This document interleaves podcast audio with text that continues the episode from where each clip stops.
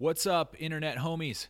Welcome to episode number three of Whiskey and Water, the Fly Fishing Film Tours podcast. We drink a little whiskey. Uh, we talk about uh, fishing and endeavors that happen on and around the water. And this time we're going to the source. We are enjoying uh, some fine craft spirits from our friends at Dry Fly Distilling in their HQ in Spokane, Washington, and talking with our friend Don Poffenroth, co-founder, co-owner of Dry Fly, and about his uh, transition from uh, the corporate world into the early days of, of craft craft distilling uh, in the U.S. and in the Northwest. And we also talk uh, about Casting for a Cure, a, a organization and uh, group that is is close to close to our heart here at uh, the Fly Fishing Film Tour, and uh, to that of the folks at uh, Dry Fly as well. So hope you dig it. Hope you enjoy it. Uh, this is episode three of Whiskey and Water with Don Poffenroth.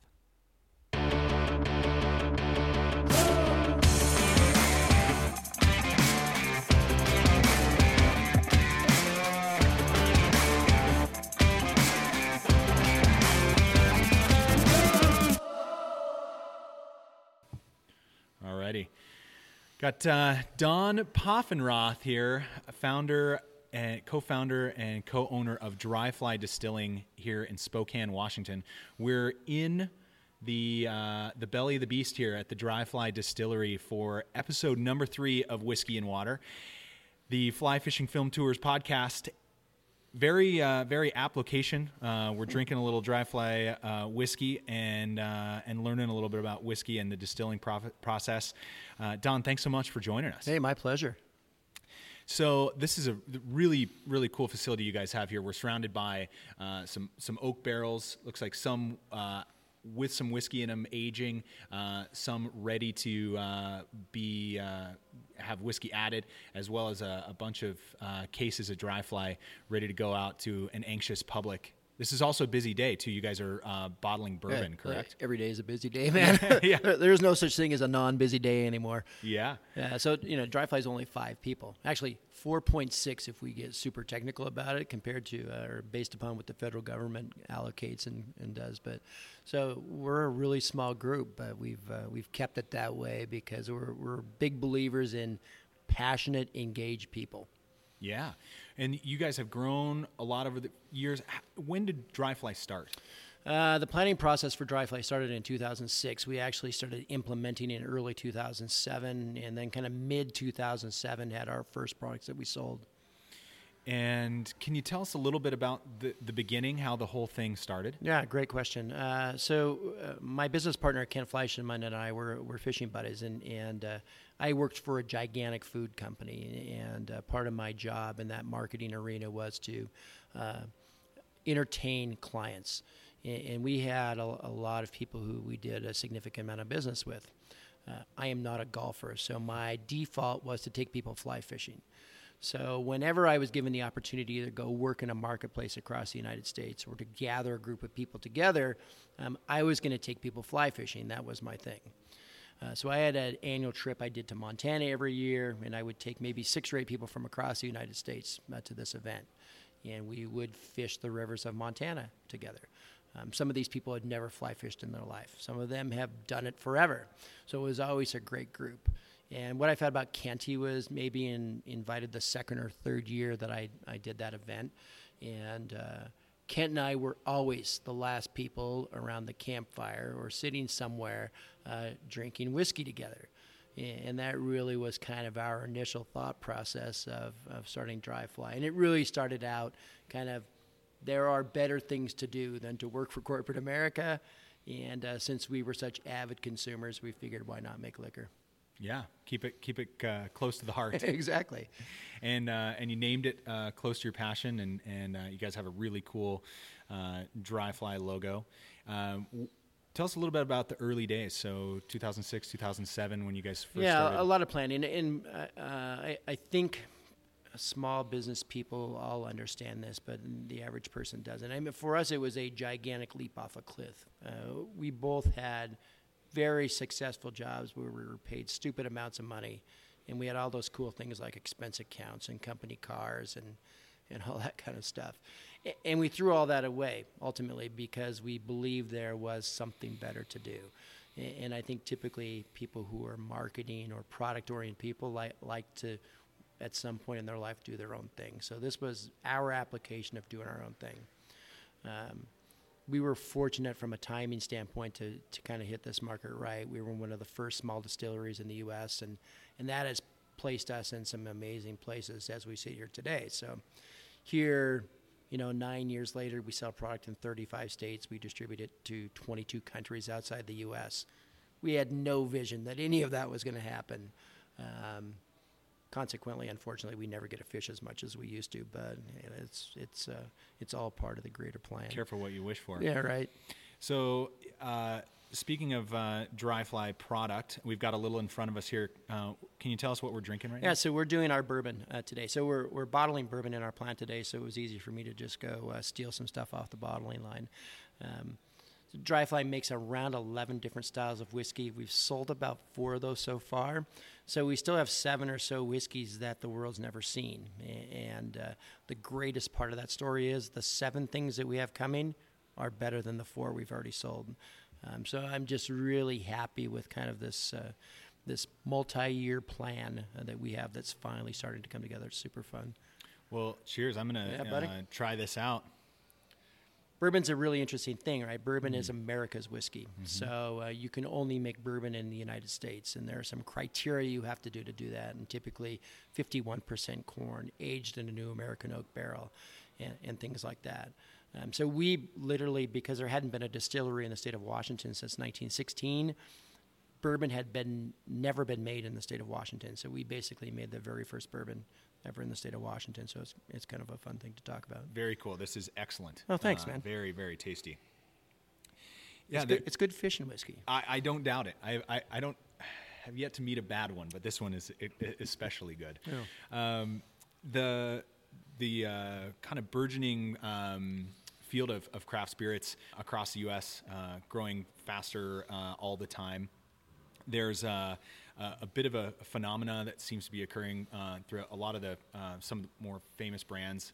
Um, that whiskey's hard to make. Well, it's hard to make, but it's also needs to be aged. Right. Correct. And there's a lot of folks that are able to come out with whiskey under their label or bottle it themselves right out of the gate, but it didn't necessarily come from their distillery. Correct. Yeah. Really good point. Um, we we call it the conundrum of the fakers versus the makers, right? Mm-hmm. Um, good or bad. And, and listen, there I have some friends who bottle other people's products, and they tend to be the people in our industry who are pretty forthright about it. And mm-hmm. they'll be the first one to tell you. Unfortunately, in this industry, because uh, there are kind of significant sales dollars involved, right? There is a pathway to cheating, for, for lack of better terminology. And right now, our government is kind of the, the sole keeper of all those rules, but they don't have the capability of enforcing anything. So we have a little bit of a Wild West scenario going on right now. Uh, so I think that the damage in that whole scenario is consumers are not necessarily getting what consumers think they're getting. Right. And that's what bothers us more than anything else is that I don't really care that someone chooses that path to manufacture a product or not. We, have kind of chosen our path and, and we choose to be that farm to bottle guy someone may choose a different path. But when they mislead the consumer, that's kind of what upsets us. Um, there are products that will say they're made in XYZ city, when in reality, not a single thing was done in that city. And, and we think that that's deceiving the customer. And that's what kind of irks us. Yeah, absolutely. What does the process look for you guys? Eh, so you, you started a distillery, but you knew that there was a, a, a plan that needed to be in place and a time frame that was going to need to uh, be established between – time you started making the whiskey and when it was going to actually be available right. to the public. So, what'd you do in the interim? We were able to spin off a couple of clear spirits, right? Mm-hmm. So, we were able to kind of start with vodka and gin, which we uh, ultimately can produce in a relatively short period of time. And then that was kind of our gateway to get into whiskey. Uh, so, just like any other company, you set a philosophy of what you want your company to be, and, and uh, we chose farm to bottle. We chose to be a company that produces using raw materials that are grown within a relatively tight radius. It's 30 miles from us.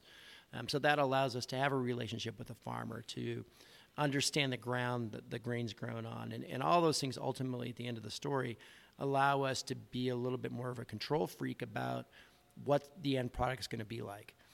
And we think that that's what the consumer, when they look to a small manufacturer, is looking for. They're looking for a better experience.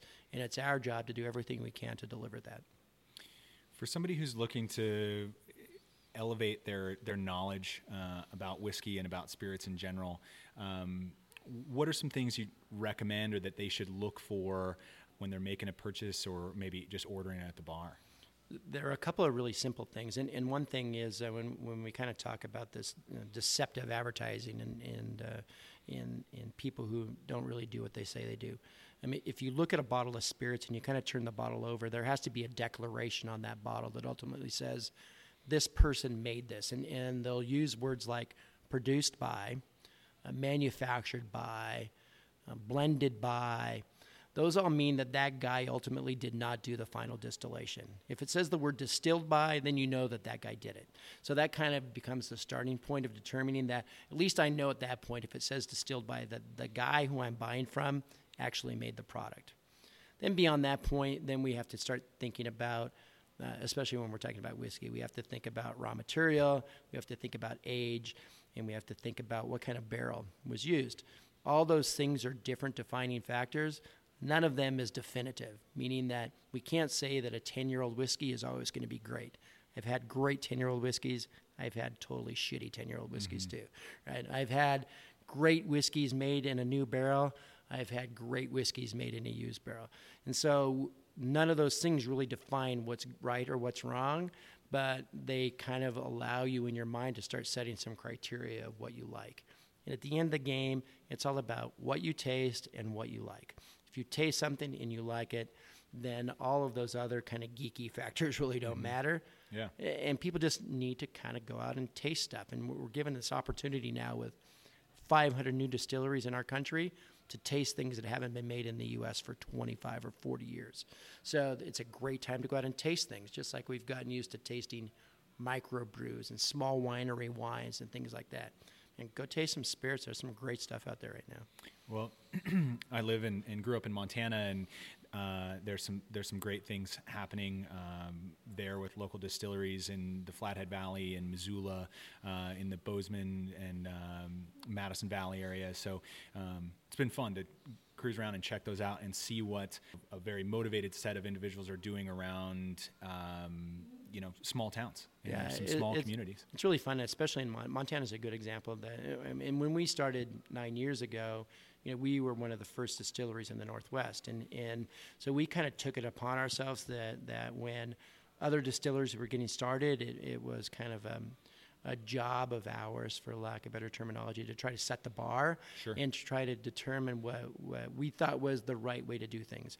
And listen, there's a million interpretations of that, but you know, out of the Montana distilleries that exist today, half of those have spent some time in this building. Cool. Um, so it was just our way to maybe to mentor or work with other distillers to to say that they're you know these things that we all do we have to have some consistency or otherwise the market's going to have a uh, it's going to connotate the word craft distilling to be a bad thing at right. some point right if we can kind of all hold the same standards together then we're all going to kind of rise as a ship together absolutely yeah. um, and you're you're going to yeah, create a sense of uniform education for the consumer where, you know, oh, I tried some uh, some craft whiskey here and it was it was crap and I yeah. didn't like it and and then you, you might turn them off you know for good. Yeah, th- there's always going to be good and bad in anything, right? And then it's the markets. That's why I really try to get people to focus on flavor, right? If, if you like it and if it makes sense to you, um, then by all means support it.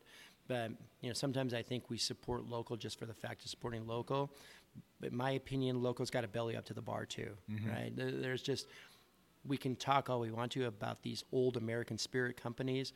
The bottom line is there's a whole hell of a lot of those guys that make amazing products mm-hmm. and do it incredibly efficiently, and uh, there are their their history and, and they those guys care about those things. Yeah. Right. They're they may have gotten kind of stuck in a rut to a certain degree. That's what new guys are doing is we're kind of pulling everybody out of the rut to a certain degree. So, cocktail consumption, spirit consumption in the United States, all time high since the 1970s, right? And I believe part of that is just the innovation of small guys coming in. It's made the big guys belly up to the bar a little bit better and try to clean their game up. And for the most part, I think they're doing that. Um, so it, when I try to use like a beer analogy, Budweiser's not bad beer. Budweiser's just Budweiser, right? It doesn't make it any better than an IPA or a pale ale made by your local brewery. It's just different. What they do, they're very good at. You can decide whether you like that or not. Sure, and that's a that's a great way to look at it. Uh, what do you like? What uh, when you outside of uh, the dry fly lineup? I like things that are done well, right? So, uh, you know, I appreciate small distillers that uh, that spend time to be creative and innovative and do things well. so, when I'm tasting spirits, about execution, and since I make spirits all the time and I taste things all the time in my own facility, yeah, I think I have a relatively good palate. Um, so I like what I like. Um, what I really try not to do is is I try not to tell people what I think. Right? That, that's just my opinion and my palate, and it really doesn't make any difference to anyone else. And we're we're always asked to kind of analyze and taste other people's stuff, and I, I don't think that's an accurate thing for us to do, because just because I like it really doesn't mean squat at the end of the day. Uh, it just means that I liked it. So I like people who execute, and I like people who are true to whatever story they're putting forth. Um, if that's real, and if they're working hard to accomplish what they want to accomplish, then I'm a big supporter. Very cool. Now, uh, you said you have four products that you guys have out. Can you tell Four whiskeys. Four so we- uh, whiskeys. yeah, so we do um, bourbon. We do wheat whiskey kind of in three different forms. We do uh, a wheat whiskey at 90 proof. We do a port finish wheat whiskey, which means kind of at the end of the aging process, we moved it to a port barrel. And then we do wheat whiskey at cask strength, which basically means it's straight out of the barrel at a high proof, 120. And then we do whiskey from a grain called Triticale. Um, so we make the only Triticale whiskey in the world. We've won national, international awards for that. So those are the whiskeys that we kind of currently sell. Um, there are we, in our own facility. We have since we're nine years old. We have nine-year-old whiskey now, and, and we have eight-year-old whiskey and seven-year-old whiskey and six-year-old whiskey as well. So this year we'll introduce our first five-year-old whiskey. I'm here later in November, and then we'll move into next year doing seven-year-old whiskey, and maybe the year after that, ten-year-old whiskey. So it becomes kind of this leapfrogging game of moving this aging process along. Some of the things we make will always be in this three to four year range. That's just kind of where their sweet spot is. Some other whiskeys are just going to take longer to get where you want them to be. That's exciting that with each of those you get you have a new story to tell. Yeah. on a on a yearly And it's an old story, right? It's an mm-hmm. old story. The interesting thing about whiskey is it really bases back on decisions you made seven or eight or nine years ago. And things we thought we, we, we did right um, hopefully come to fruition, you know, later on down the line.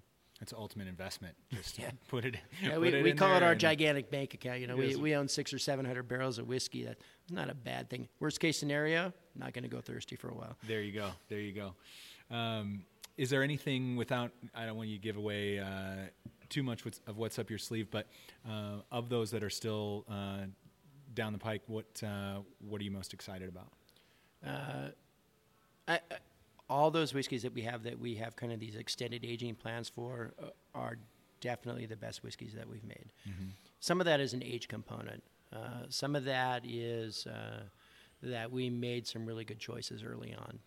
Uh, so uh, I love the whiskeys we have right now. Typically, we're in that kind of three to four year aging period. Uh, these other whiskeys are just going to kind of be supercharged versions of those. And and uh, in whiskey, you're talking about compact flavors and and things that happen over time that you just can't duplicate any other way. So, the best things we've made, we just haven't put in a bottle yet. That's well, it's exciting and it's um, definitely something to look forward to. Right. Yeah. Um, tell us a little bit about the the facility that we're in right now. There's um, looks like it's got a pretty interesting structure.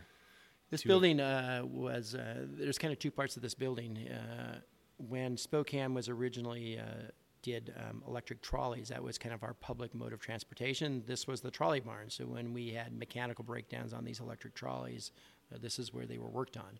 And then ultimately, when we mechanized and went to mechanical buses, um, this part of the building that we're in was built. So this is a gigantic bus barn. Is really what it is. Um, these concrete floors are like 12 inches thick because they had to hold the weight of you know these big buses that they threw in here. Um, this partic- Ideally suited for r- racks full of barrels. yeah, of right, whiskey. exactly. This particular room that we're in. So uh, somewhere in the late 1970s, somebody took this building and they were. Uh, it was an individual who used to own a sawmill in Idaho. and uh, he sold his mill and made a lot of money. And he was a New Orleans freak, so he decided he wanted to build New Orleans and Spokane. So he built this. He bought this building and segmented it out. And this actually used to be this venue here, used to be a small concert venue. So there's there's stage lighting in here, and there's kind of an old where an old sound booth used to be up above, and and there's a bar in here because you know people went to a small concert, they they went and had a cocktail or two.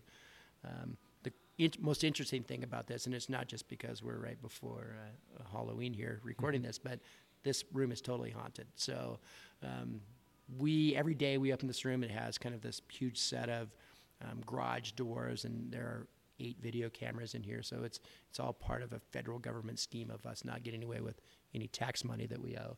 But we pay privilege to the uh, ghosts that are in here. We talk to them every morning because we've come in here and our forklift has been moved, or pallets will move to a different area, or bottles that we set somewhere aren't there anymore.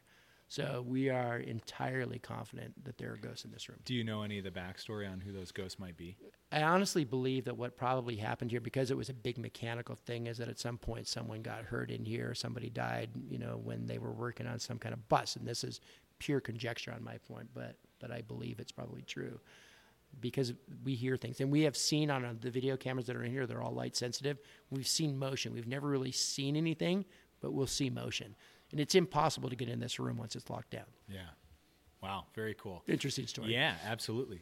So, um, dry flag ghost whiskey I can just see. Yeah, that's gonna uh, uh, Halloween seasonal coming Yeah, in 2016. Um, so there's whiskey made all around the globe, Yep. and I just learned uh, this little um, bit of fact that whiskey spelled with an e is from countries that have an e in their name, and that whiskey without the e, just SKY, is countries that Canada, Japan, um, Scotland. Uh, that is the first time i've ever heard that and uh, is that internet trivia or is that real it did is- you google it- that or it is, is that it is inter- I heard it uh, by way of another interview with uh, another uh, person uh, discussing whiskey. So Wow. uh, it's that it's is not, the first time i've not- ever heard that Um, of the the few countries that I know that that make it. Uh, it's Yeah. it seems I know that here in here in the U.S., uh, you're given an option, right? You can choose either spelling. Oh, okay. Uh, um, so our government kind of mandates everything that's on a label down to font size and characters per inch, so to an incredibly high detail, um, and they allow you to use either form of the word. Okay, well, good to know. That being said, a little bit more accurate. I don't know Uh, if it's accurate, but So, have you uh, have you done much traveling to you know call it research or or to study? not really on some of these- research. Um, again, again, our primary emphasis here was to be very agricultural about where we're at. Um, so, our research really has spent more time with local farmers on um, seed varieties that they're using. Um, so, we, we try to use old heirloom seed varieties and things that were probably developed here in Eastern Washington to grow in Eastern Washington. Um, and then, kind of our philosophy, and that is that the better the grain is, ultimately, uh, the better the end product is going to be. So we like to tell our customers, you know, our job is to take these amazing agricultural products that are grown here, get them from a great farmer, and we really only have two, and they're amazing families. Get it in here, and then do everything we can to process it and get out of its way, and just let it come through.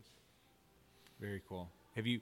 Um, where did you learn to do this? Where? How did the distilling process start for, Yeah, for great you? question. Um, I never distilled a drop, nor, nor did Kent, uh, so I'll put that us jointly, uh, a drop of anything until we had, you know, a half a million dollars worth of distilling equipment in this building. Um, so a- our proposition was maybe a little bit different. Um, we we knew we had this amazing raw material um, growing area that we could fall back on. Um, we think we made the best decision in terms of equipment manufacturers. We bought from a 170 year old company that is the longest continuous manufacturer in the world of distilling equipment. Uh, and we thought that we had the ability, kind of from our past, to be able to take products to market. So then it was just a connect the dot thing after that. So then it was starting with the simplest things we could and then moving to more complex things as we went uh, along. Uh, so it was way more theoretical when we started. Um, practically, we, we learned just by doing it, plain and simple.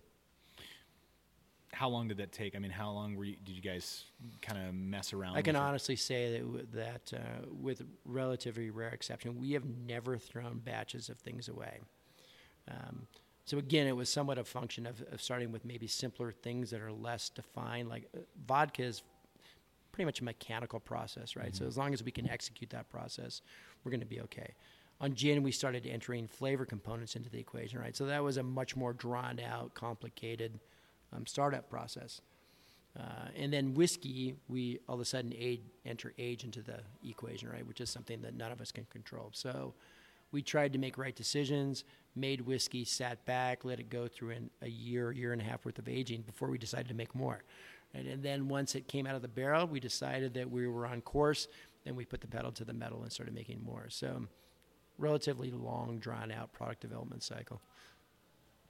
Well, uh, good for you guys. I think there was probably um, There was some, consumption involved. Yeah, yeah, sure, sure. A lot of, a lot of. Well, it's uh, R and D. Testing, Mm-hmm. Absolutely.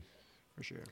Now, you said you don't uh, get to fish as much as you like to anymore, but I- you do have some great. Does anyone fishing- get a fish as much as they like? That's to? right. That's that's very true. I mean, Probably really, not. Right.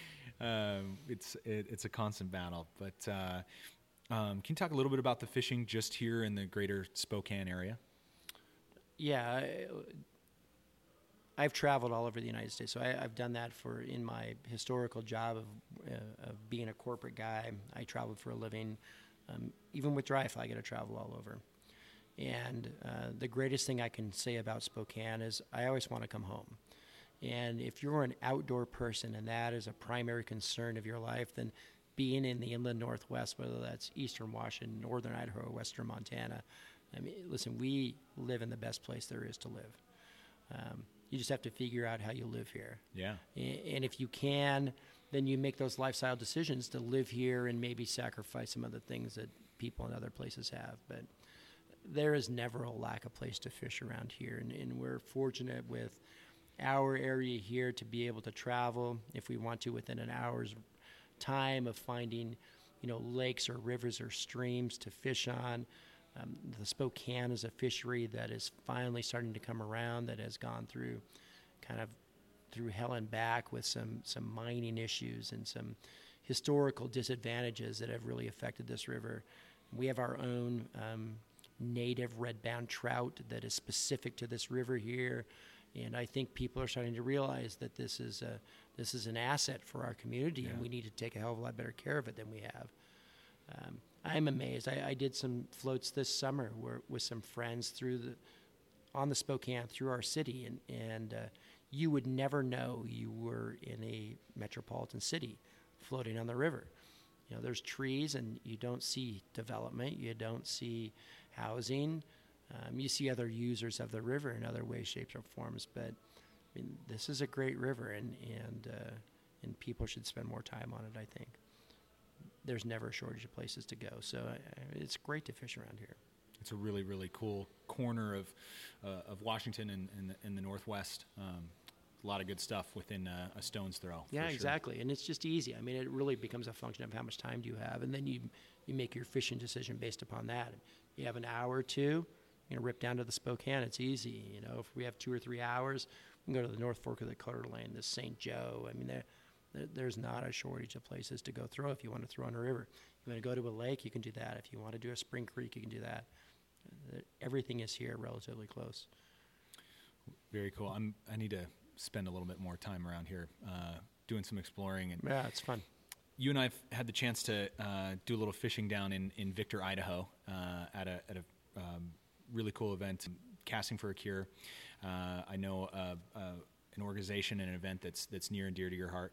And um, for those of you that don't know, uh, casting for a cure is a, is a organization and a, and a, um, a series of events that uh, seeks to raise uh, awareness and, and funding to um, find a cure for Rett syndrome.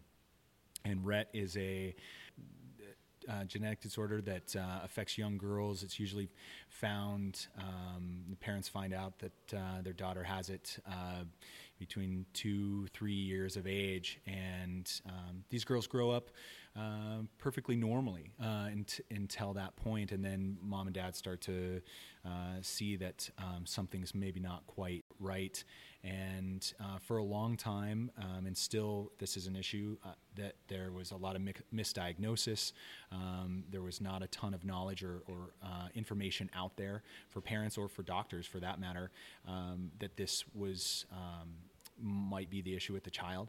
And um, you guys have been uh, great supporters of, of Casting for a Cure. And um, you mind talking a little bit about um, the event, your involvement, and um, what it's Listen, meant to you? it, is near and dear to me. Um, I was really fortunate to find Bill Farnham uh, um, right when we started. So we're, we're going back maybe nine years ago. And it was an entirely chance thing. Literally, it was a Google Fest.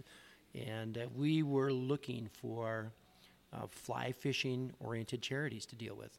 Uh, we felt that that was part of our mission as a company uh, to, to, to help other people and we randomly found Bill. I, I literally think it was the first day he had ever put a website together, and I found it, and I contacted Bill and said, you know, listen, you are trying to accomplish something that uh, that we want in on. Uh, so, hooked up with Bill, got involved with Rhett and uh, and Bill. Um, I would do anything for those guys and uh, and I don't ever need anything in return, and nor the, neither does Dry Fly. It is the right thing for us to do, and, and uh, I I hope we have helped, and I, and I know we have uh, moved the ball for them. And uh, there are amazing things happening with this organization. And, and the great thing about a small charity like this is that a relatively small group of people can affect the outcome. This is uh, this is not a thing that affects a huge number of kids. Um, however, it's still important. And uh, when we can get together as a fly fishing community and uh, and raise, you know, a few hundred thousand dollars, and, and in the scope of a big charity, that's nothing. In the scope of Rhett, that's huge, and it makes a direct effect. And uh, I've been fortunate to be with those guys now for nine years, and, and now I can sit and listen to them talk and have the doctors talk about things that have happened as a result of what we've done. And that makes the circle complete. Um, so we're honored to, uh, to work with those guys. It is. A, it is a Bill uh, Farnham, the the founder, is a. And, and I should throw Jim's name into it. Absolutely. Jim, and that entire group. I, Yeah. That is my vacation for the year. Yeah. Is to hang out with my casting for a cure buddies, and uh, I, I don't get a chance to spend a lot of time out here as a small business guy. Uh, we're busy guys here, but you know that week or week and a half is me going and hanging out with my buddies and doing something cool. It is. It is cool, and and they're they're fantastic individuals, Bill Farnham and, and Jim Copeland, and there's a there's a, a, a long cast of of, of supporters. Um, Bill's wife Beth certainly right there at, at his right hand and and doing an uh, uh, amazing job. Um, raising their kids and their, their daughter Ella, who who suffers from Rett, and um, when you get a chance to meet uh, the these girls that are affected by Rett and their parents, um, it really uh, they're they're remarkable souls. They are Yeah. they're such um, beautiful children, and you and you you see that within this little girl is is a is a person that's you know fighting to communicate and fighting to make herself heard Bill calls me every year, and I talk to Jim all the time. And we talk when the events are done about, uh, and they thank me, which I think is ridiculous. I, I listen. I, I thank them for the opportunity uh, to help. And I was at a meeting a couple of weeks ago, uh, and um, we had someone present, and they said that ultimately that you know there is there's different levels of giving to a charitable organization. There there are those of us who write a check or do something monetary, and then the next step really is to engage and to get involved. And uh, and i- if you ask Jim or Bill, they'll tell you the same thing every year. And I, I always tell them like, guys, I, I just don't think we do enough. I mean, I I appreciate you saying what you say, but man, I got to figure out some other way to help you out because it may be that those three bottles that I put up for some charity auction that are, that's going to turn the tide here, and I, I think it's that close. I, I really do. the uh, the research for um, the treatments for Rett, it, there's a there's not a large, you know, by medical treatment standards, monetary sum attached with um, testing each one of these treatments, but there's a long long list of, of treatments that need to be tested. So each one of the, the, the, tests costs a certain amount of money. The more money that's raised, the more tests there can be.